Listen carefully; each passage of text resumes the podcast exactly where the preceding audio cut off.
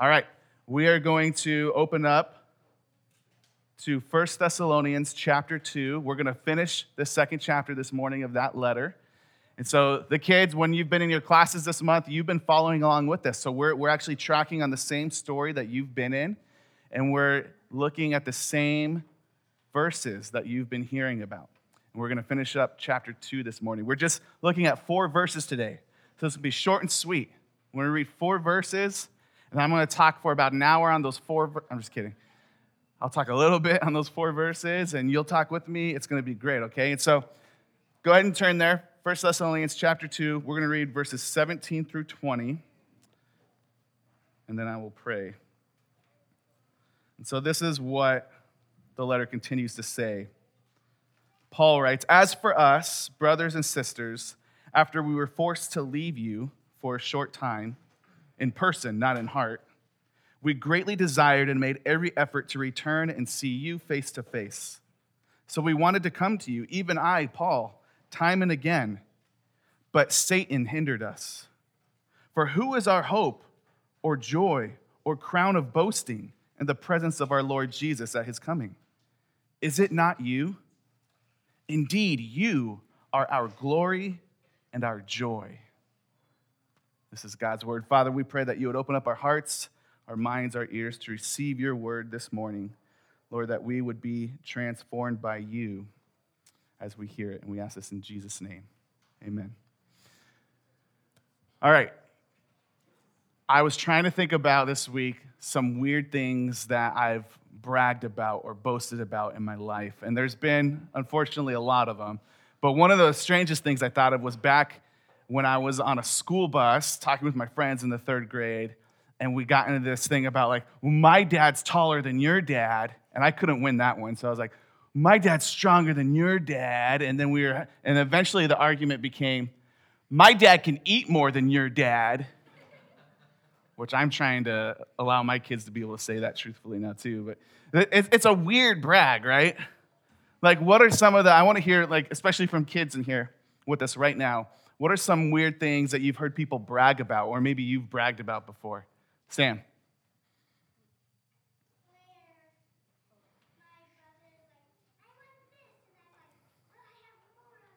I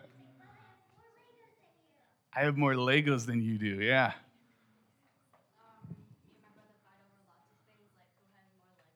Yeah, who's got the most stuff, right?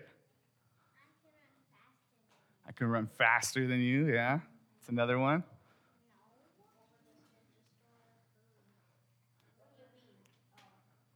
Like who can make a better ninja star? Oh, you fight over the ninja star. Yeah. Yeah, that happens too. For sure. That's a cool Lego ninja star, by the way. All right, Lillian, what's another thing you hear people brag about?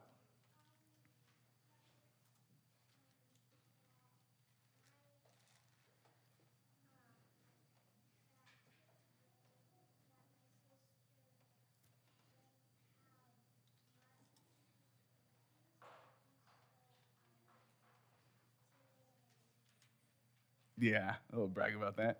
That's awesome. So, you know what's what's interesting is most of those answers were like what other people brag about. No one no one said like, "Oh, I often have bragged about this," right? But those those are all brags. Those are usually when you think about what's the difference between a brag and a boast. Sounds like it means the same thing, but it's actually when you're bragging, it's probably over the top, exaggerating, and it's usually a negative thing that you're exaggerating about something to shove it in someone else's face, right? My dad can eat more than your dad, so take that. But when it's a boast, actually, a boast is usually a more positive thing, it's a more helpful thing. And it's what it is, is it's recognizing the value of something that's been given into your life. And so I want you guys to know, especially on this fourth Sunday when we have all the kids in here with us, I often boast about Missio. Lots of things about Missio, but you know one of the main things I boast about Missio about? How many kids we have. For real.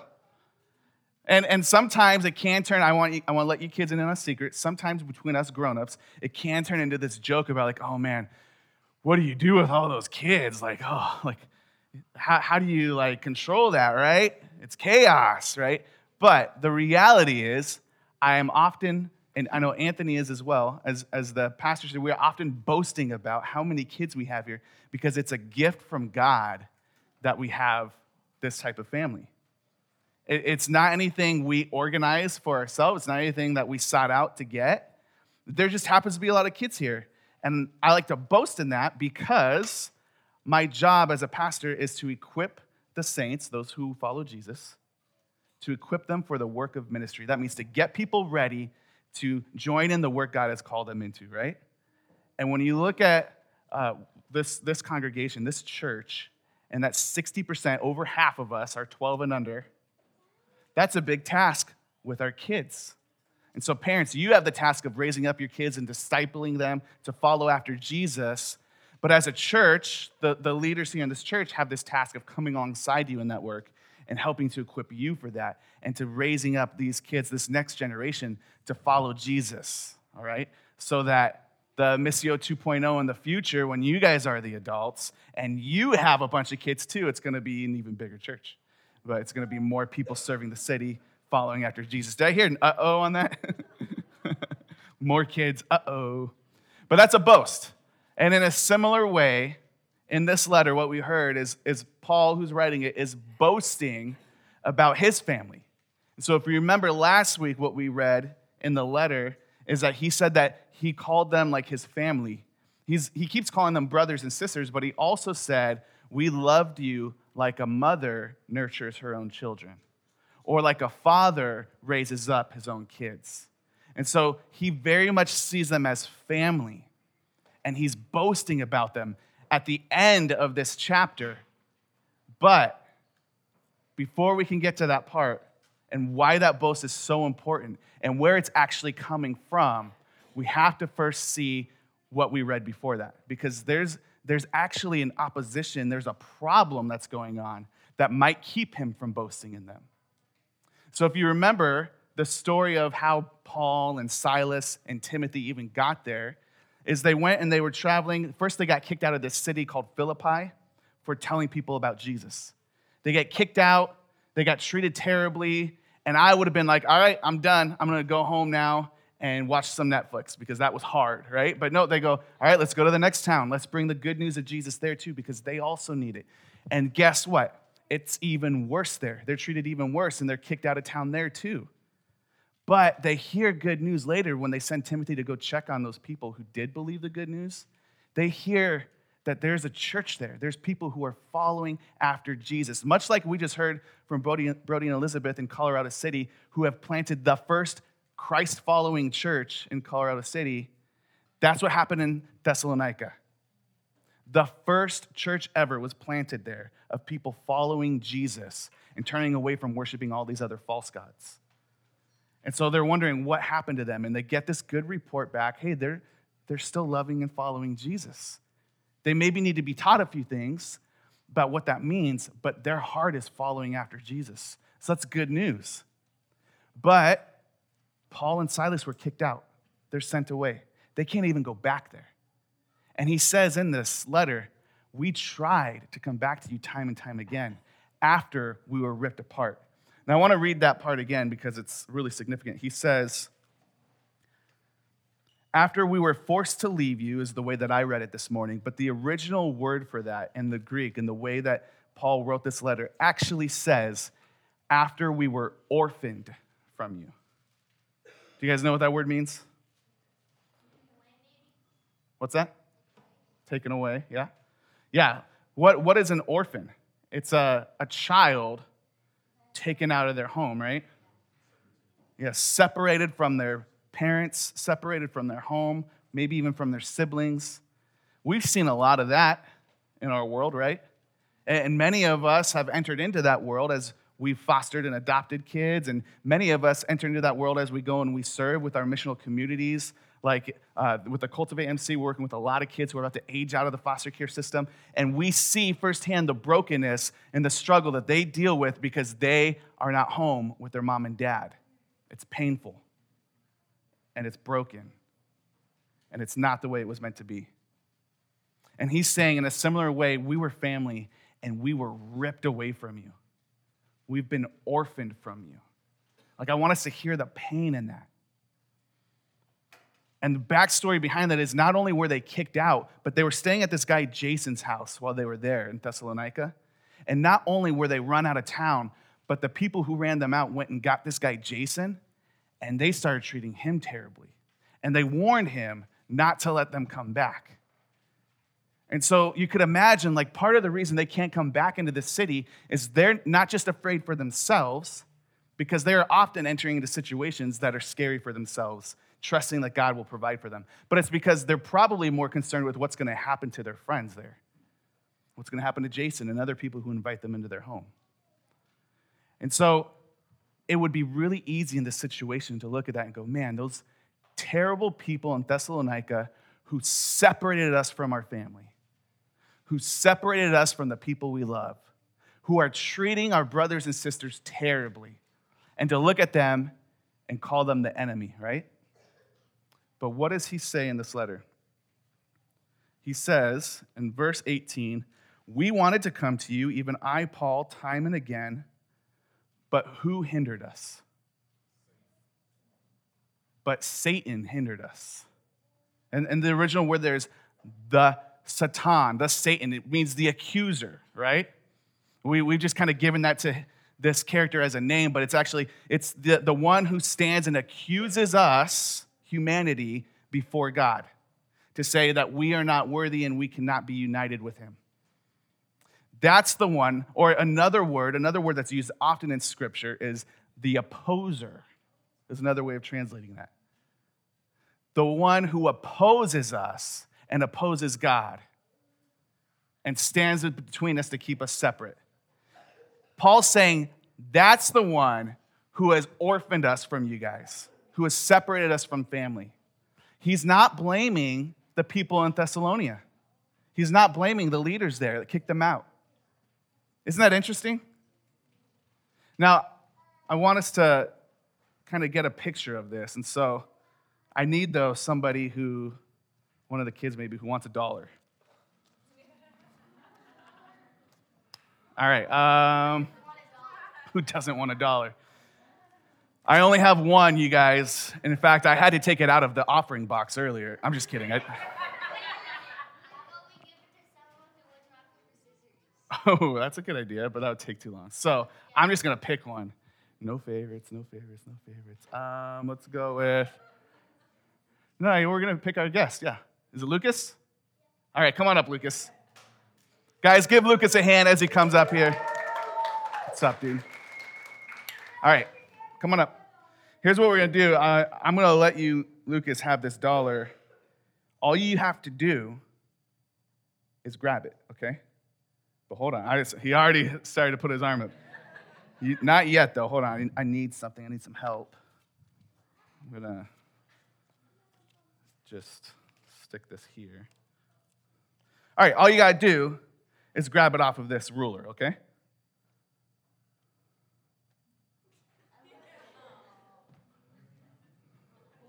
Lucas, all you got to do is grab that dollar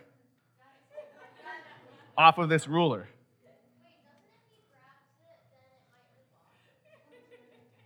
That's all you got to do is grab it. This is, I'm sorry, you guys are guessing I'm torturing your son. Here you go. There you go, Lucas. That's your dollar. All right, hold on. Before you go anywhere, Lucas, was that hard? Why? Why was it hard to grab that dollar? Because of this ruler, huh? It's the stinking ruler's fault, isn't it? I wish this ruler wasn't here. You would have been able to grab that, huh? Why was it really hard? Was it the ruler's fault? Because yeah, because I'm a jerk. I heard someone say I was being a jerk, and I'm sorry for that, Lucas. But I hope you enjoyed that dollar. Okay, thank you so much. Give him a hand again, you guys. I was a little bit of a jerk. Yeah, it wasn't the ruler's fault, right? I was lifting it up every time he went to go grab it. It was my fault.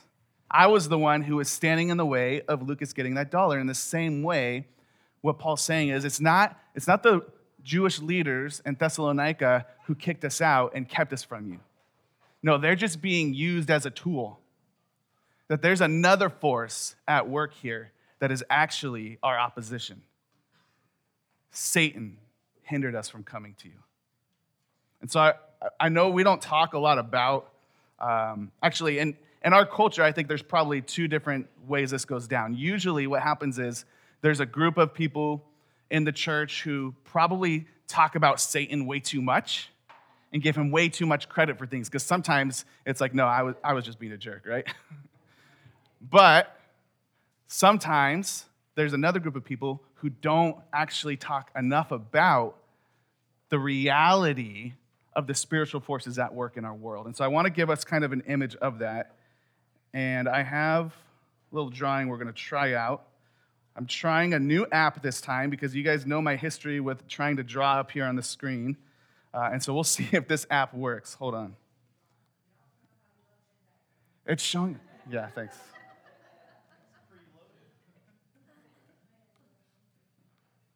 Bethany, you had the microphone earlier. It's my turn right now. Just kidding.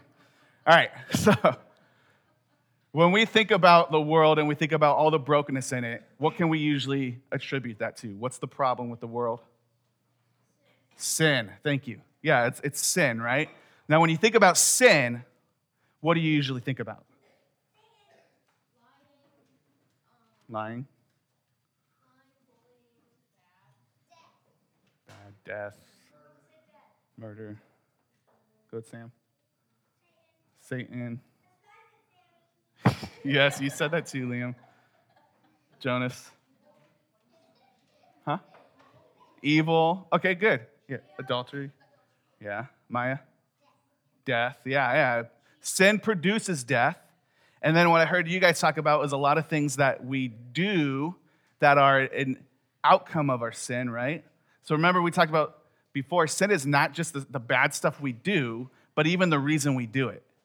So even if I'm doing a good thing, sometimes my heart is doing it for the wrong reasons. And so our sin can be attributed to ourselves. It's, it's things that we do and choices that we make and desires that we have, thoughts that we have, our reasoning for living the way that we live in a way that is against God, right? That's our sin. Our sin is a rebellion against God. And so that that calls for one third of sin and brokenness in the world ourselves. We got to take ownership of that. That's another thing, is a lot of times in the church, we don't talk about that enough. We got to take ownership that we have rebelled against God, we have turned away from Him, and we have brought brokenness into this world. And if we're honest with ourselves, each of us does that a little bit each day. That we turn to our own desires instead of what God desires for us, right?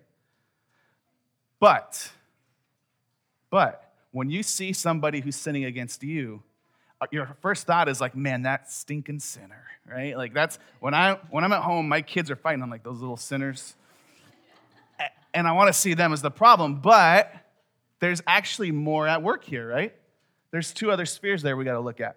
So Sam and Liam both also said Satan. If you think about in the garden, it was the man and the woman who ate from the tree that God told them not to eat from, yes, but who was kind of behind the scenes, kind of pulling the strings like a puppeteer? Who was the one whispering in their ear and trying to deceive them? Satan. Go ahead. Yeah. Yeah, the serpent, the Satan, the deceiver, the accuser, the opposer, right? Now, we're still only at two of those three spheres if we really want to talk about the totality of sin, there's more at play still in this world. Because what has happened is in the garden, Satan goes and he deceives the humans, and they, they listen to him instead of listening to God's word, and they rebel against God. But what that does is that starts to cause the very fabric of society to break down. They now have shame and fear and guilt when they even look at each other. There's a brokenness between them and the land that they were called to care for. God says, out of thorns and thistles, you will tend to this garden now. And there's a brokenness between them and their relationship with God. And what this does is it creates a whole structure and systems in our world that are broken.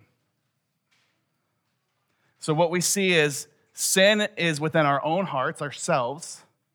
Sin is a force of Satan and the evil spiritual powers that are opposed to God. And sin is at work in this world because of the way the structures of our governments, the structures of our organizations and our businesses, the structures of our society, the way we interact with one another on a big scale level, it's all broken. And this is why, and Paul puts this another way, I have a scripture up there. If we can go to that slide. This is why in Ephesians 6:12 he writes this, we do not wrestle against flesh and blood, but against the rulers, against the authorities, against the cosmic powers over this present darkness, against the spiritual forces of evil in the heavenly places. So he's talking about two different things there. He's talking about Satan and his, his crew, right? That's the spiritual forces of evil. And then he's also talking about rulers and authorities in this world. The governments and systems of this world are broken too. You know what he says you don't fight against? If we can go back to the drawing.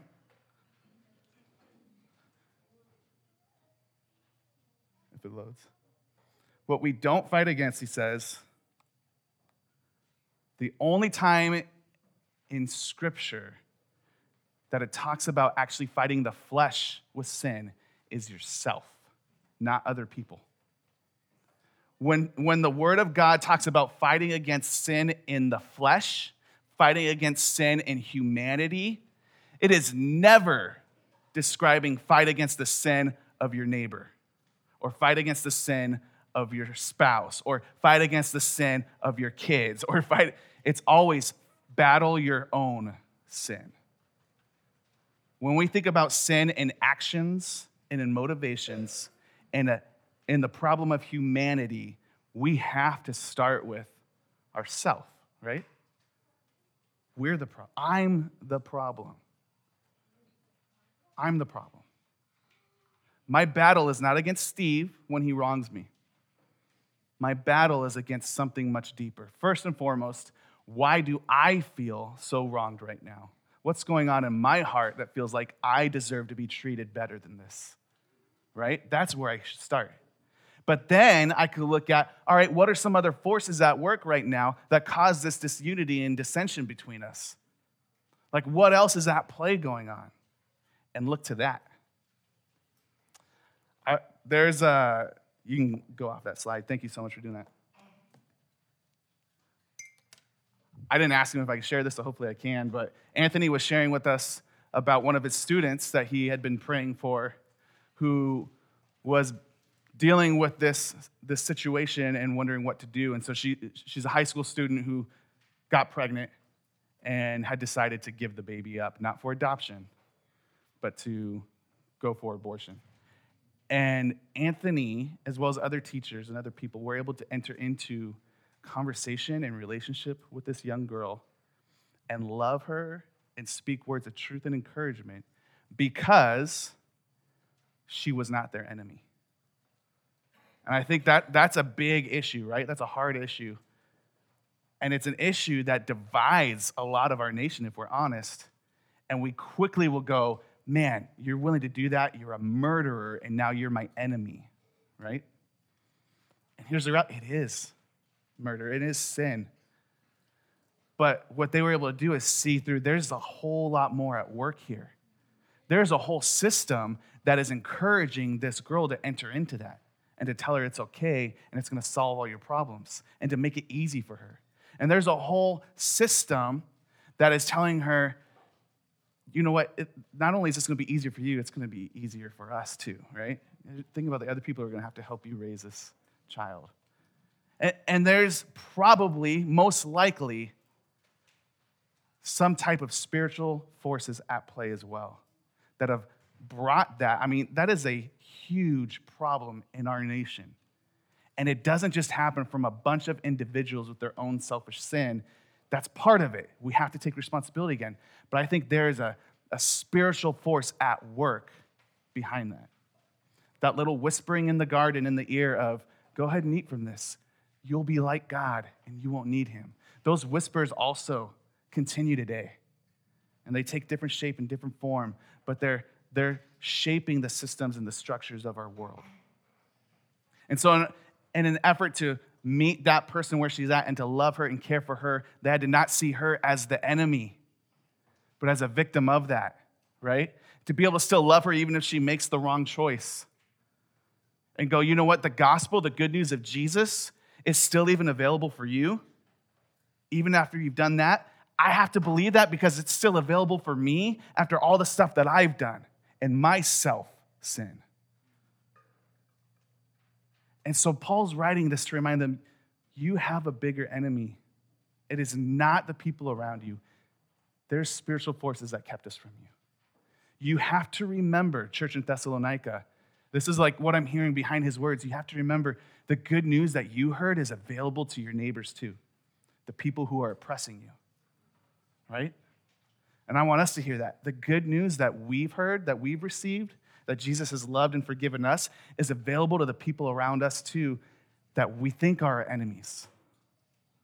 The people who are voting on the completely other side of the political spectrum from you, who you think there's no way a follower of Jesus could vote that way, right? Is the good news of Jesus available for them too? the people in your workplace, your, your boss or your, or your employee or your coworker, like who's just driving you nuts, they're not your enemy either. The good news of Jesus is available for them too. The people in your class, students, when you're at school, who are treating you terribly or treating your friends terribly or just keep acting up and it's like they're causing all kinds of disruptions in the classroom, and you go, man, I wish I just didn't have to deal with them. Those people are not your enemy. They're human beings made in the image of God, the same God who made you in his image. And they're lost and they need to hear good news that Jesus has made a way to bring them back into relationship with him, even against all the opposition and, and the struggle. And so, the original language, how Paul writes this, is not just Satan hindered us like I was raising that ruler, right, in that little display, or like that he was like holding them back or something. He actually uses a military language, military wording of like setting up a blockade in the way so that your forces, your army cannot get through. Like this is a battle, it's a war that we enter into. Following after Jesus means there's opposition who's going to try to put a barricade in the way. And what do we do about that? I think we get a little bit of a clue in the way that he ends this chapter. It's Satan who hindered us, but he says this still. He goes, Who is our hope, our joy, or crown, in verse 19 of boasting in the presence of the Lord Jesus at his coming? Is it not you? Indeed, you are our glory and our joy. And at first, like when I was reading this, I was like, that's a really weird way to end that, right? He says, Satan's been hindering us and keeping us from coming to you. But you know what our joy is? You know what our hope is? And the, the weird part to me was, you know what our crown is? And some translations do this differently. They call it the crown of glory. And I think some language like that is where some of the church, maybe through years, have gotten these ideas of like, I'm just storing up crowns in heaven, right? with my good deeds. I'm storing up treasures and, and crowns. When I get to heaven, I'm to have these crowns. Like, no, there's one king who wears a crown who's coming back to earth and uniting heaven and earth together. One king, that's Jesus.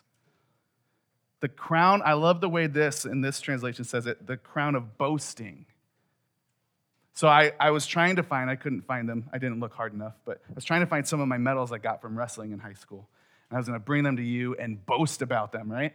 Uh, at, but then here's the reality what I was going to say is, you know how much money I can get for these medals today? Nothing. They are not worth a thing. Nobody wants them, right? so it, it was like winning those medals didn't mean that I had earned anything of monetary possession, anything of value in that way, but it was like a boast like, hey, you can show you worked hard and you pushed through and you made it. And so this language actually crown of boasting, another a better translation of that is a, a, a wreath of garland. And the reason why is because in the Greco-Roman culture, when you were running a race or you were competing in anything, what you would get at the end, if you had accomplished your goal at the end, is you would get this wreath of garland around your head. Have you guys ever seen maybe pictures of that and like kind of Greco Roman Greek type of paintings and things like that? Yeah, there might be some olive branches on it or some type of like just flowery stuff, right? It's not gonna last super long. Like my kids will sit on it the second I take it home and it's gone throw it away. But it's not worth anything either. It's not worth anything today. It wouldn't have been worth any money back then in that culture either. What it was was the symbol of saying, you pushed through. You trained hard. You worked at this and you made it. But it wasn't a treasure. And I want to remind us of that. Because when I first read that, I was like, man, that's really weird. Like, why would the Thessalonians be his crown? Like, Jesus is our treasure, and Jesus is our joy, our ultimate joy, right? And so that's not, he's not saying this in a competitive statement against that. What he's saying is, you can boast in Jesus and all the things that Jesus does through and for you. I can boast about you guys. I had nothing to do with you being here, though. I can boast about you because Jesus is building this church, right? And I could boast because I go, man, God is so good to me that He's allowing me to be a part of this family. That's boasting in Jesus while boasting in what Jesus has done through you guys. And so, what He's saying is, I can boast in you as my crown of boasting, my crown of joy because Jesus, in the midst of opposition, in the midst of the Satan coming against us, in the midst of all these problems and persecution, in the midst of oppression, in the midst of all of that, Jesus is still building a church there. And he allowed me to be a small part of that by going there and spending a few weeks with you in Thessalonica and sharing good news. So he goes, when Jesus comes back, our true king who wears the crown, I get to stand before him because of what he's done for me. But he and I get to also both celebrate together this partnership work that we did together of establishing a church here. How incredible is that, right? That's so, so good. And I think really, though, what he's doing when he's writing that is he's also pointing us to a deeper truth. He's pointing us to the fact that this is exactly what Jesus says about all of us. In Hebrews, I think we have that up here on the screen too. Hebrews chapter 12 says this Therefore, since we are surrounded by so great a cloud of witnesses, let us also, again, this is the picture of striving, right? Getting that crown of boasting at the end because you're, you're working hard. Set aside every weight and sin which clings so closely, and let us run with endurance the race that is set before us. This is not what gets you saved, by the way, you guys. I want to make that very clear. Kids in here listening, adults, I don't care if you've heard this a million times. That race, that running with endurance, that working hard is not what brings us to salvation with Jesus. Jesus has already done that for us. And because of that, we now enter into that work. All right?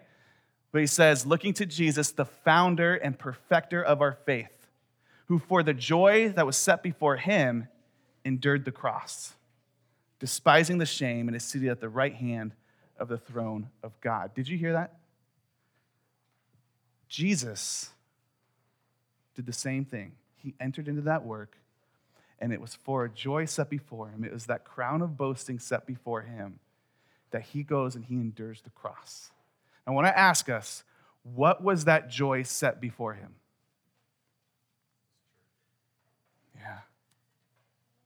Did you guys hear that? Adrian said his church, God's people, creation, all of it being restored. All right? It wasn't, it's not like Jesus had set before him, oh man, if I just endure this cross, I get to go sit on a throne in heaven with my Father again. He already had that. He left that to come down here. So that wasn't it. There was something else that he came down here to get. And it's not just you as an individual either.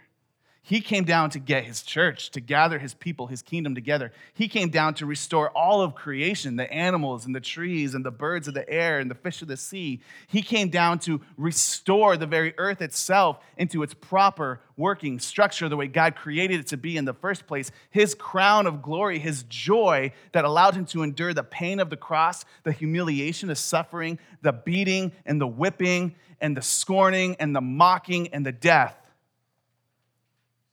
the joy set before him was uniting us together with him again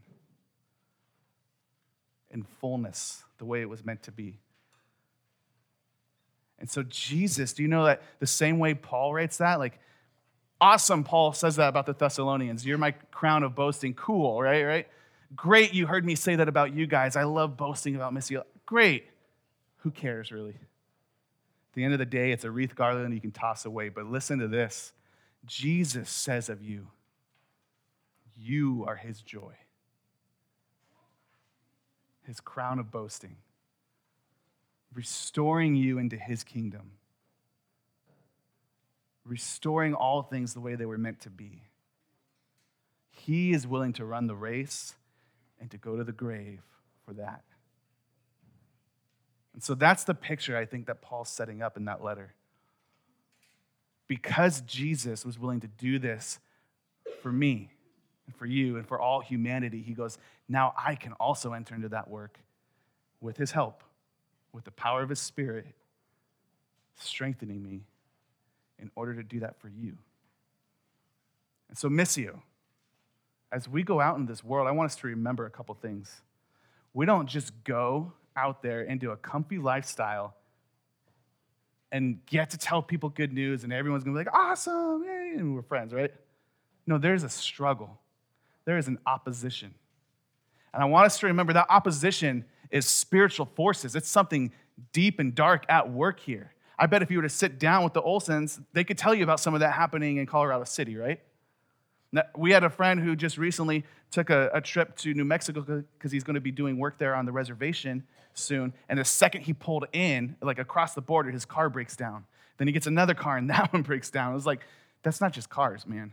That's, that's opposition. I want us to remember that's at play. And I want us to remember, too, the sin of your own self is at play. And I want us to remember, too, we're also in a broken world. There's a whole lot against us. But you know who's for us? Yeah. And there's a verse in Scripture that says, if God is for us, who can stand against us, right? Oh, they'll try. This fly is trying to stand against me right now. but they won't stand. And that's important to remember as we go out into the world. As we go out in the world, remember you have good news you have the strength of Jesus with you if you are in Christ, his spirit empowering you, and you will be able to stand against all the opposition that comes your way. You will have to do battle with your own flesh, but don't see other people as your enemy. Invite them into this story with you because the good news is for them just as much as it's for you and I. Amen? Let's pray.